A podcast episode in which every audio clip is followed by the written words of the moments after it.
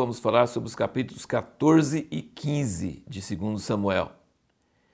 O desenrolar das consequências do pecado de Davi é contado em detalhes aqui. E correram-se vários anos, e com certeza aconteceu muitas outras coisas. Mas o escritor aqui de 2 Samuel, escritor sagrado, ele não, ele, ele não está interessado em nos contar muitos detalhes, muitas outras coisas que não nos interessam. Ele quer mostrar como a palavra de Deus se cumpre na vida das pessoas. Então ele acompanha a vida de Davi e aí vai seguir o cumprimento da palavra que Natan falou com ele, que seria consequência do seu pecado. Então nós vemos que depois do pecado do incesto de Amnon, passou dois anos antes de Absalão matar Amnon. Depois que ele matou Amnon, ele ficou três anos na casa do avô dele, que era pai da mãe dele, lá num outro país. Depois ele voltou para Jerusalém por insistência de Joabe. Joabe insistiu com Davi e ele ficou dois anos em Jerusalém sem ver Davi. Isso são sete anos. Daí nós não sabemos quanto tempo passou depois que ele voltou dele armar a conspiração para tirar o reino de Davi. Mas é, veja como as consequências do pecado vão correndo por anos e dando problemas e dor de cabeça e sofrimento para Davi. Já pensou? A filha dele é estuprada pelo irmão, o, um irmão mata o outro, o outro foge, aí ele fica com saudade dele, e aí entra Joabe na história. Joabe é um cara que a gente fica muito impressionado com coisas boas que ele faz e as coisas ruins que ele faz, é impressionante. Joabe ama Davi, é leal a Davi até o último ponto. Ele viu que Davi estava com saudade de Absalão, mas que Davi não conseguia pensar em receber de volta porque tinha matado o irmão. Então, por um lado, Davi odiava Absalão, por outro lado, ele amava Absalão porque era filho dele, então ele ficava dividido. Aí Joabe arma todo aquele negócio, manda uma mulher sábia falar com Davi, fingir que os filhos dela tinham se matado um ao outro e que todo mundo queria matar o outro filho que ficou. E Davi, com seu senso de justiça, falou: Pode deixar que eu vou cuidar de você. E aí ela volta a história para ele fala assim: Por que você não chama de volta o seu, já que você está me dando esse conselho para perdoar o meu filho que matou o outro? É, e aí Davi fala assim: é, isso aqui é Joabe que está armando para mim, né? E ela fala assim: é, você está percebendo. Então Joabe, que intercedeu para Davi trazer Absalão de volta, eu acho que não é porque gostava tanto de Absalão, mas porque ele percebeu que Davi estava com saudade de Absalão e ele então quis agradar Davi nesse ponto. Mas só que Davi deixou ele voltar e ficou dois anos sem deixar ele ver, sem ver ele porque Davi estava com raiva porque tinha matado o irmão, ao mesmo tempo estava com saudade dele por ser o filho dele.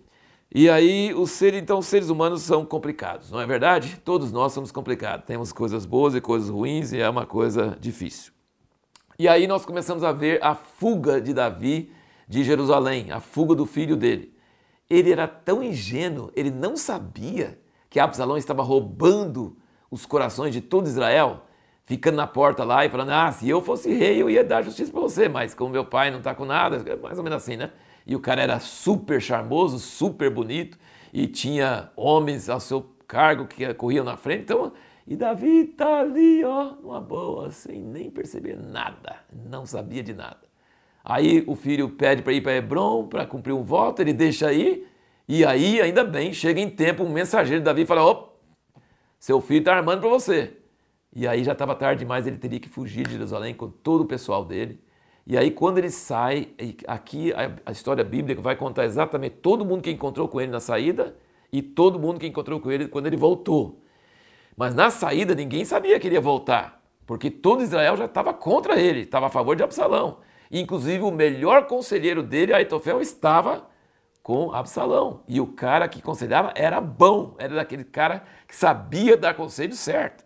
E aí, então, a primeira coisa, quem, quem encontra com Davi quando está saindo? Os fiéis dele, os 600 homens. Ele falou assim: vocês não precisam sofrer mais comigo, não. Eu que mereço sofrer. Fica aí, fica numa boa, não vai sofrer mais comigo, não. Eles eram tão leais, ele falou assim: onde você morrer, a gente morre. E muitos deles não eram nem de Israel, eram como Ruth, que amava a sogra. Eles amavam Davi, eles eram leais a Davi. Onde Davi for, nós vamos. Se for perder, a gente perde. Mas nós não ficamos sem o Davi. Isso mostra como Davi suscitava esse tipo de lealdade, essa, esse amor. E aí então eles foram com ele.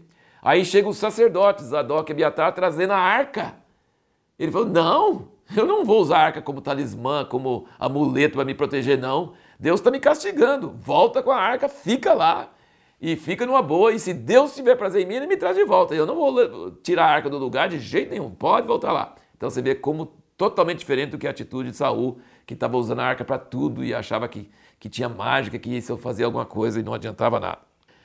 E você vê que fala várias vezes que estava todo mundo chorando e descalço e assim berrando e chorando e tal. E, e aí que vem a, a, resposta à pergunta que nós fizemos no último vídeo. Como, qual a característica de um líder? Davi estava chorando também. Davi estava emocionado também. Mas o líder não permite que as emoções controlem ele. Então, quais as características de um líder num momento de crise? Primeiro, ele tem emoções fortes, ele chora e tudo mais, mas ele está atento. E o que, que ele faz? Ele ora. Deus confunde o conselho de Aitofel, que ele sabia que Aitofel ia aconselhar Absalão e o conselho dele era bom e era perigoso. Ele falou, confunde, ele orou. Então a primeira coisa é orar.